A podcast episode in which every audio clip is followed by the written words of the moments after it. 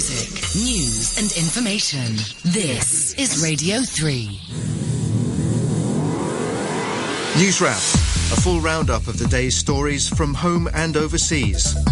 Every evening, we speak directly to the people behind the news and making the news. Plus the day's finance and what's happened in the world of sport. News Wrap, 6 pm weeknights on RTHK Radio 3. Hello again, I'm Jim Gould, head of Radio 3. We'd like to hear from you about what you think of our online services. What's good in your view? What's not so good? What do you want more of or less of? We'd like to hear your comments about our Radio 3 website and Facebook pages. Do you ever visit our archive? Would you like more podcasts? How can we improve our service? Send us your thoughts. You can email us on feedback at rthk.hk. That's feedback at rthk.hk. Or send us a message on Facebook at RTHK Radio 3 Hong Kong. Remember, we want to hear from you. An international station for an international city. This is Radio 3. And a very good morning from us here at Radio 3, Radio Television Hong Kong. 29 minutes now before 9 o'clock.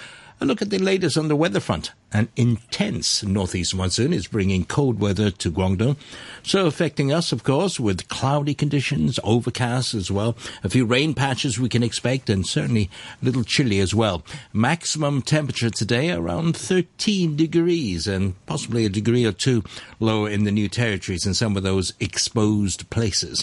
Moderate northerly winds, fresh at times, and the outlook um, cold, a few more rain patches tomorrow morning, weather improving with temperatures rising gradually over the following couple of days.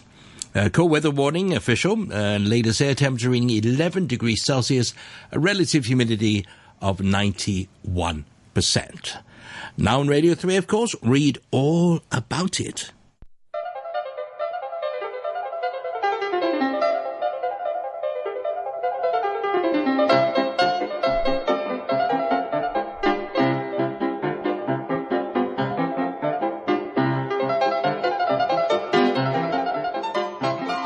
Good morning. Welcome to this week's episode of Read All About It. I'm Marshall Moore. And I'm Nury Vittachi. We have two relatively new books that you might not have read yet, as well as a classic. Which we'll be talking about later. And the classic this week is Fahrenheit 451 by Ray Bradbury. My book this week is Anne Rice's new one, Prince Lestat and the Realms of Atlantis. From the title, I'll have to admit it doesn't sound that auspicious. I was a little worried. Um, I was excited when she decided to resurrect the vampire series because I've been reading them since I was a teenager and I've been a fanboy and now I'm a fanboy in my mid 40s and actually this book justified it. This is the best thing she's written in years. Um, what she's done she'd written probably a lot of fam- people are familiar with interview with the vampire and the vampire lestat. You know they've been hugely popular. They've kind of made their mark on the culture. They're the books that really brought back the vampire craze of the last couple of decades. But what's so cool with this one is she took some time off from the series. She wrote some other books. She went through some personal transformations. And then I'm not really sure what prompted her to restart the series a couple of years ago. Uh, she did that with a book called Prince Lestat, and then this is a sequel to that, and it's actually crazy good. Uh, the basic idea is that the vampires ha- in this fictional universe have kind of organized themselves now in a way that they never were before. And so Prince Lestat, as the title suggests, is their ruler now and he holds the single force that animates all of them. It had been inside of another vampire previously, but now it's in him. So he's like the most valuable vampire in the world because if anyone kills him, they all die. And she introduces, she, Anne Rice, introduces this other species of non humans this time.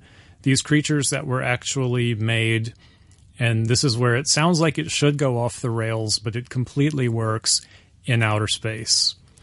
And the whole idea, and I just love this, and I can't talk about it because I want to crack up. I want to laugh because the idea sounds so corny when I describe it. But when you're reading it, it actually really works. But the idea is that Atlantis actually existed some 14,000 years ago and it's been it had been interfered with over a long period of time by aliens. And lo and behold they made some non-human creatures that can't die.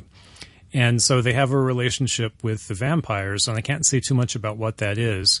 But the cool thing she does here is she actually explains everything. She's finally come up with a cohesive explanation for like what the vampires are, where they came from, why, how it happened, what connects them, all of it. And it's it's one of her typical origin stories where she keeps going farther and farther back.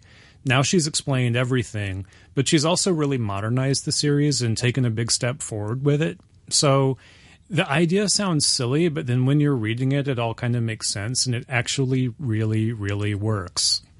Do we have uh, the, the, the, the, beloved characters uh, from the the the, the uh, Lestat and Interview from a Vampire? They're all back, pretty much. She killed off in the previous book a few of the ones that I would say had kind of served their purpose um, because the, the, uh, she's like Dickens in some ways, where she populates her book with a cast of thousands.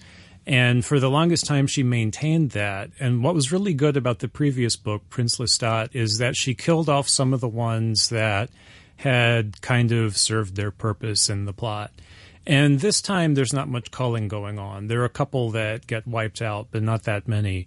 But the important thing is she's introducing some new ones and she's taking it in a couple of new directions, and it's really genuinely interesting. Would you say it's even better than the classics, the, the interview with the vampire? I'd say it stands alongside them. I think that part of what worked so well about the older books was that they were so surprising because she started with Interview with the Vampire 40 years ago, and obviously that's become a classic. And then with the Vampire Lestat, the second one, that was kind of the origin story of that vampire. And with each book, there was an origin story. She went back farther and larger in scope, farther back in history, and more and more audacious. And in a way, this is a return to form where just when you thought she couldn't have possibly gone any farther back, she actually goes and does it. But then just when you think she couldn't do anything more modern, she goes and does that too. So surprisingly, it really, really works. It sounds like uh, she's taken a lot of risks. I mean, um, um, the uh, the outer space thing and Atlantis. These are these are old tropes, really, aren't they? It's surprising. I mean, what she did with it, she does take huge risks, and I agree. with The Atlantis thing and aliens when I first read about that, I was actually reluctant to read the book. And I read some reviews online before I started reading it, and there were people who really didn't like it. Uh, one criticism I heard was that because she's started in the past to write one book about a synthetic man, and the whole story was about this man who isn't sure whether he has a soul. And she started trying. She started on another book at some point that was titled "Born for Atlantis," and it was meant to be an Atlantis adventure story. And I think what she did here was to take some of the ideas that she had for those two books, and she realized she she could connect them to the vampire world in a way that actually made sense. So it's a huge risk. Some people didn't like it. Um, I thought it's crazy. And but it's crazy in a good way. It's crazy in a way that this shouldn't work as well as it does, but it actually explains everything and it makes sense. Now, some of the listeners will only know Anne Rice and uh, Interview with a Vampire through the uh, Tom Cruise movie. Um, how, how, how, does it fit with those? Was that, was that a good movie? It was better than it could have been. Um, Neil Jordan, I think, did a pretty faithful job. Actually, Tom Cruise was better in the role than I would have ever expected when I read that he'd been cast for it back in the day. Um, would he be appropriate to play the role today? I wouldn't be my first choice, but I'm curious because I, I understand that the books have been optioned now and they're going to become a TV series on like HBO or something. And she and her son Christopher Rice, who's also a novelist, are actually writing it it really seems to be the case that uh, the vampires, as you say, have come back in a big way. In fact, all sorts of sort of half dead creatures are back. You know, zombies are back, vampires are back, and of course we had the um, the Twilight series. Uh, what is it about readers and and the half dead? Well, I think that in the case of vampires, I think that part of the reason they kind of had their day, which is not to say that they're passe now, but I think that they came along during the 80s and 90s, and that was actually a, a response to AIDS. Because if you look at like what's popular in horror over the generations, it's always kind of in response to something that's frightening the public. So back in the 50s and 60s, it was monsters because people were afraid of nuclear war and mutation. Um, back in the 70s, for example, it was things like doubles and brainwashing and Satan because people were afraid of communism and the Soviet menace. And then vampires came along after that. That was about AIDS because it was a sexually transmitted disease and the whole idea of sharing blood and vampires. I think today the zombie thing is about like overpopulation and climate change. So there's always actually something going on behind whatever's popular in horror at the time. And I think ghosts are going to be next because basically we're all going to die.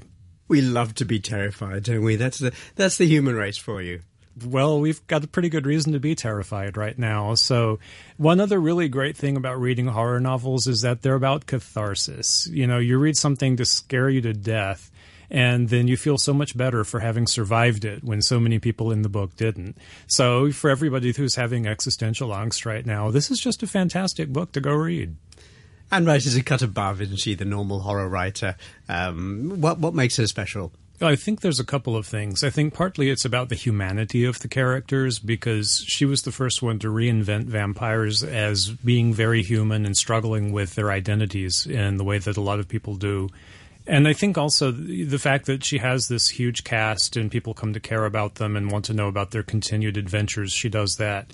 And it means she's still spending a paragraph describing what everybody's wearing, and then that's an eye roller. It's like, oh, come on, Anne. But overall, there's uh, there's a lot that she actually does that's really pretty brilliant. That being said, I wouldn't start with this book if you haven't read Anne Rice yet and you want to. I'd, I'd definitely go back and read Interview with the Vampire first, just because it's where the whole thing started, and you can really see why she has the stature as a writer that she does today. So, I've been talking about Prince Lestat and the Realms of Atlantis by Anne Rice.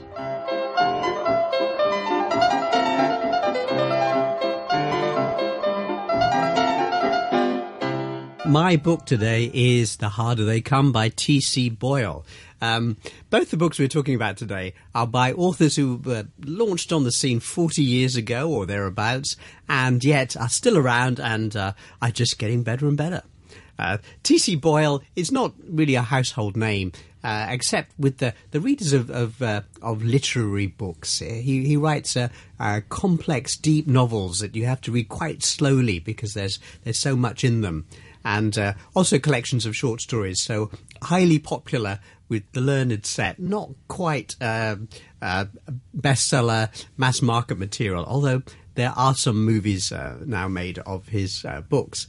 His uh, his latest book, although I actually I think this is his second latest book. I think there's a new one just came out. Is called The Harder They Come, and it's a great read. It's a really exciting read. And let me just tell you something about the story.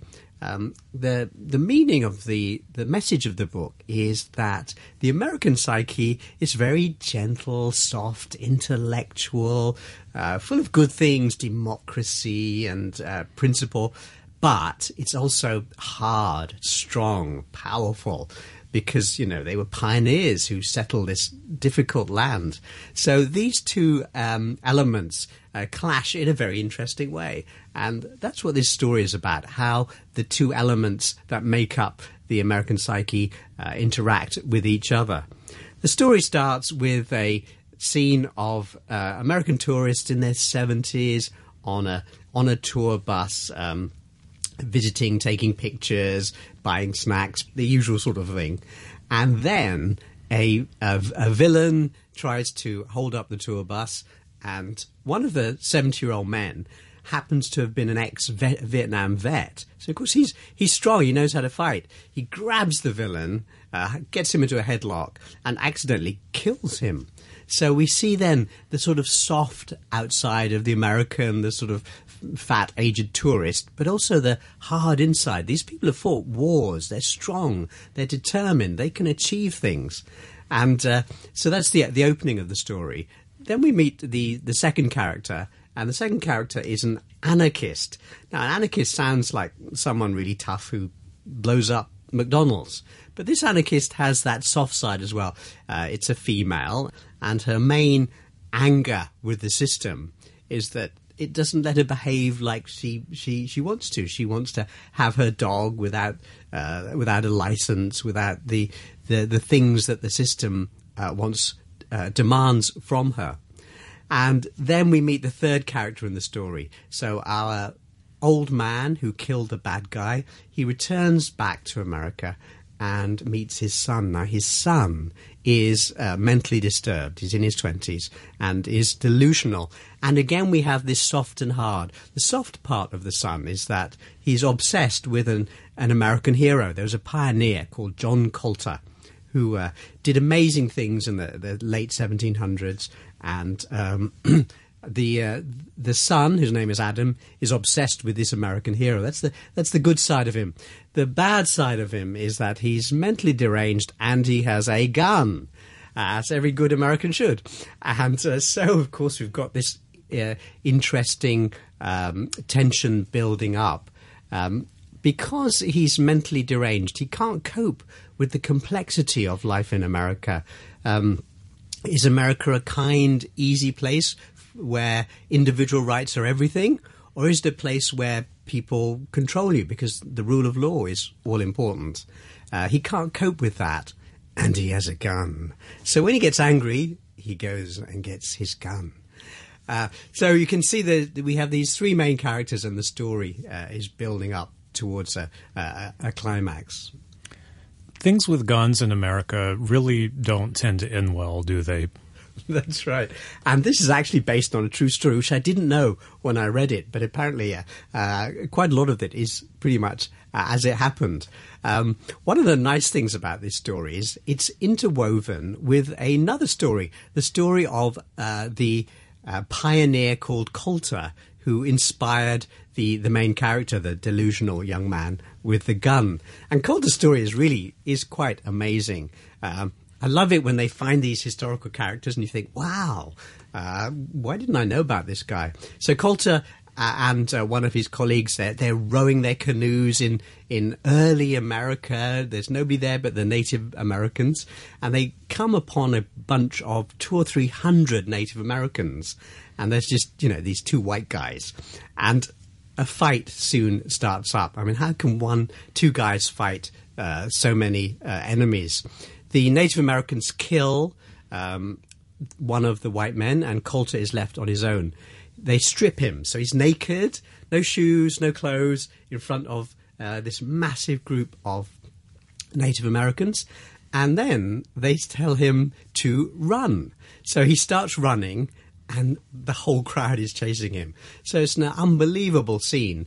And Colter runs. He runs and he runs and he runs. He runs for eight kilometers and eventually outruns all but one of the Native Americans. He turns around suddenly, kills the one following him, and then runs some more. And he goes into the water and hides in a sort of beaver dam, a log blockage in the water. Uh, very exciting stuff. So we've got this uh, historical tale, true story, and we've also uh, it's interwoven with uh, another true story, a modern day story about uh, uh, a man with delusions who has a gun, and eventually big trouble uh, ensues. That's a great story. I am American, and I haven't heard that one. The first thing that's really coming to my mind here, since you, you told this story so well, and I'm completely intrigued by it, and of course I'm going to have to go home and like check Wikipedia about this when as soon as I can. So by the time he got into the beaver dam, did he actually have any clothes yet, or was he still running around naked? So he was he was still naked. He's he's naked in the water. He's naked and he's underwater. And of course, the the hundreds of uh, Native Americans eventually catch up with him. So he has to he has to basically learn to breathe water. Basically, he's just an unbelievably powerful superhero character. Um, and uh, in, in fact, the the I think the Victorians actually celebrated uh, Colter's run, uh, this this one event in his life. Um, with plays and songs and stories, but uh, he's been forgotten since. So it's wonderful when a, a, writer digs up a wonderful piece of history like this. The top story uh, is, of course, about this uh, delusional young man uh, who is inspired by Colter. And that's also a true story. And it's a true story of a young man with a gun who can't cope with modern life and uh, uh, eventually um, eventually shoots the gun. So uh, I'm not going to spoil the ending of the story, but uh, that's also based uh, on a, on a real story. And uh, so uh, I actually read the whole book without realizing any of it was true. I just thought, wow, this guy's imagination is fantastic. And then later, I decided to to look up Wikipedia and discovered that um, that most of the characters are true, and John Colter, the historical character, uh, it's entirely a, a true story. So, would you say that the book is meant just as a work of literature on its own, or would you say that it's meant as a cautionary tale? Because obviously, we're all used to the issues with guns and violence and general rampaging craziness in America. So, where do you, where does the book fit into all of that? It, it fits in by letting us into the heads of people who uh, who have guns or who are anarchists or who are uh, unhappy about something, uh, and it does a very valuable service in that in that sense. I mean, T.C. Boyle is a is a literary writer, so um, he really makes the characters uh, frighteningly real, and you are right there in, in his head, uh, in each character's head. Uh, let me just say a word though about the author himself, who's a pretty amazing character.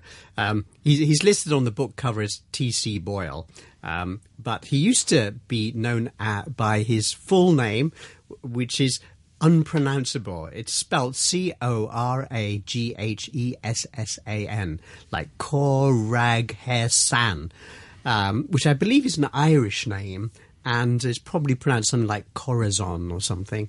T.C. Boyle, uh, his actual real name is, is John, uh, T. John Boyle, but he put in this annoying name to uh, to to send a message and uh, to make things hard. It's one of these books that's actually quite hard work, but rewarding. I've read a couple of his earlier books from back in the T unpronounceable days, so I know what you're talking about.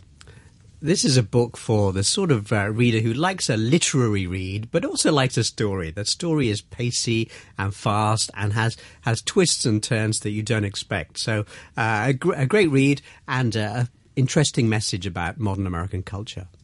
And the book is The Harder They Come by T.C. Boyle.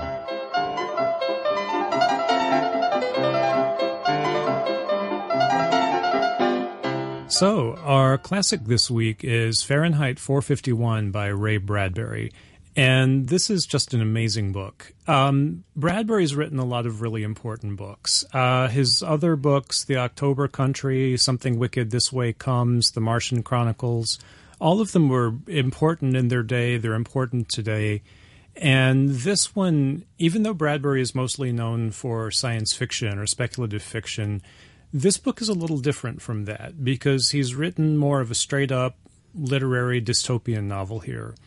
And the premise behind the book is interesting. It's some near future America, which at the time he wrote and published it, which was 1953, so he anticipated this would be American society back in sometime in the 60s. Um, it had become illegal to own books. And so our main character, Guy Montag, was a fireman. And he wasn't a fireman whose job it was to put fires out. He was a fireman whose job it was to burn things to the ground. And so anybody caught having books would have their house burned. And so the story kind of proceeds from there. It has one of the best opening lines ever. It was a pleasure to burn. So, what that tells us right away is this is a man who likes his job. And it's an interesting dystopian book because most of the time, if you think of Brave New World or 1984 or The Handmaid's Tale, a lot of them tend to be told from people who don't like the dystopia and don't buy into it. And the difference here is that Guy Montag does. And he thinks the society he's in is a good thing and good things are happening in America so nobody has books. And that all begins to change because otherwise there'd really be no story there.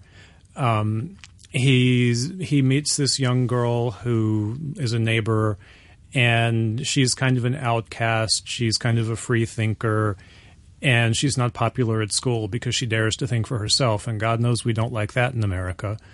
And um, so through getting to know her, he starts questioning things. And he's having trouble with his wife. This is kind of like the 1950s hysterical American female stereotype when she's just tried to commit suicide by sleeping pills.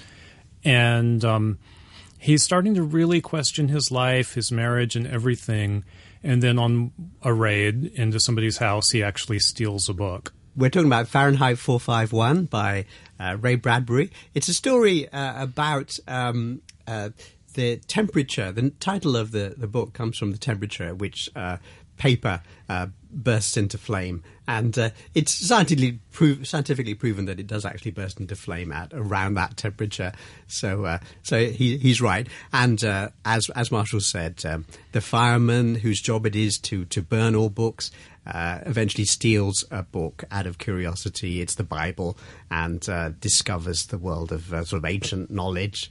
Um, but uh, I, I, don't know. It, it's it's actually quite dated now. I think. I mean, it's it'd be very hard to imagine a world where all books were considered uh, as dangerous things. I mean, you can see certain books being considered dangerous things, but uh, all literature, it's quite hard to believe now, don't you think? It has been tried a couple of times in the past. The example that comes to mind, I think, is the Khmer Rouge. I think they tried something like that, and I, obviously that didn't work out too well for Cambodia. But I think that it's more of a comment on the anti intellectualism that's so rife in American society. Bradbury saw himself, he's quoted as saying he doesn't see himself or didn't see himself as a predictor of futures, but as a preventer of futures. And what he was trying to say in the book, I think, was about the dangers of letting anti intellectualism run amok. Um, I, I, think the book, the issue of book burning was symbolic more than actually trying to say, yeah, we're literally burning all the books, because how on earth could that happen? But it does, it, it felt to me not so much like a literal, yeah, they're literally burning every book in the city, but like a comment on the kind of mindset that could lead to that and what life might look like afterward. And there are aspects of the book that definitely do uh, gel with modern life. Uh, so, for example, the oh, even though it was written uh, released in the fifties, there are flat screen TVs everywhere, and uh, people spend all that time looking at screens rather than reading books. And uh, and that I think he, he he did say in an interview was one of his themes too that that people are ignoring literature and just looking at what's on the nearest screen. It was the golden age of of television when he wrote this book and he really didn't like television. I think that what we're saying here is that he probably predicted the Kardashians. Right. Actually, I disagree that it's a tract against uh, uh, the anti-intellectual rise because, uh, in fact, the, the good guys of the book aren't really that intellectual. I mean, the, the book is the Bible, which is not something you read intellectually; it's something you feel. And the, um, uh, the the good guys are the people on the fringe, and they're not really intellectuals. They they're more like nature people who who, who live in simple dwellings. So um, perhaps the message is, is slightly different in my reading. I think you could go a number of different ways with it. I think that the fact that it was the Bible, even though it's a religious tract, it's a spiritual book, but it's also such a, a valuable teaching treatise as well because there's so many stories in it and moral lessons.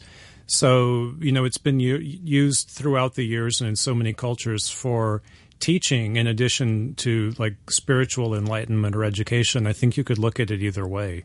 And we've been talking about our classic of the week, which is Fahrenheit 451 by Ray Bradbury. And my book was Prince Lestat and the Realms of Atlantis by Anne Rice. And then we talked about T.C. Boyle's book, The Harder They Come. Thanks for listening, and bye bye.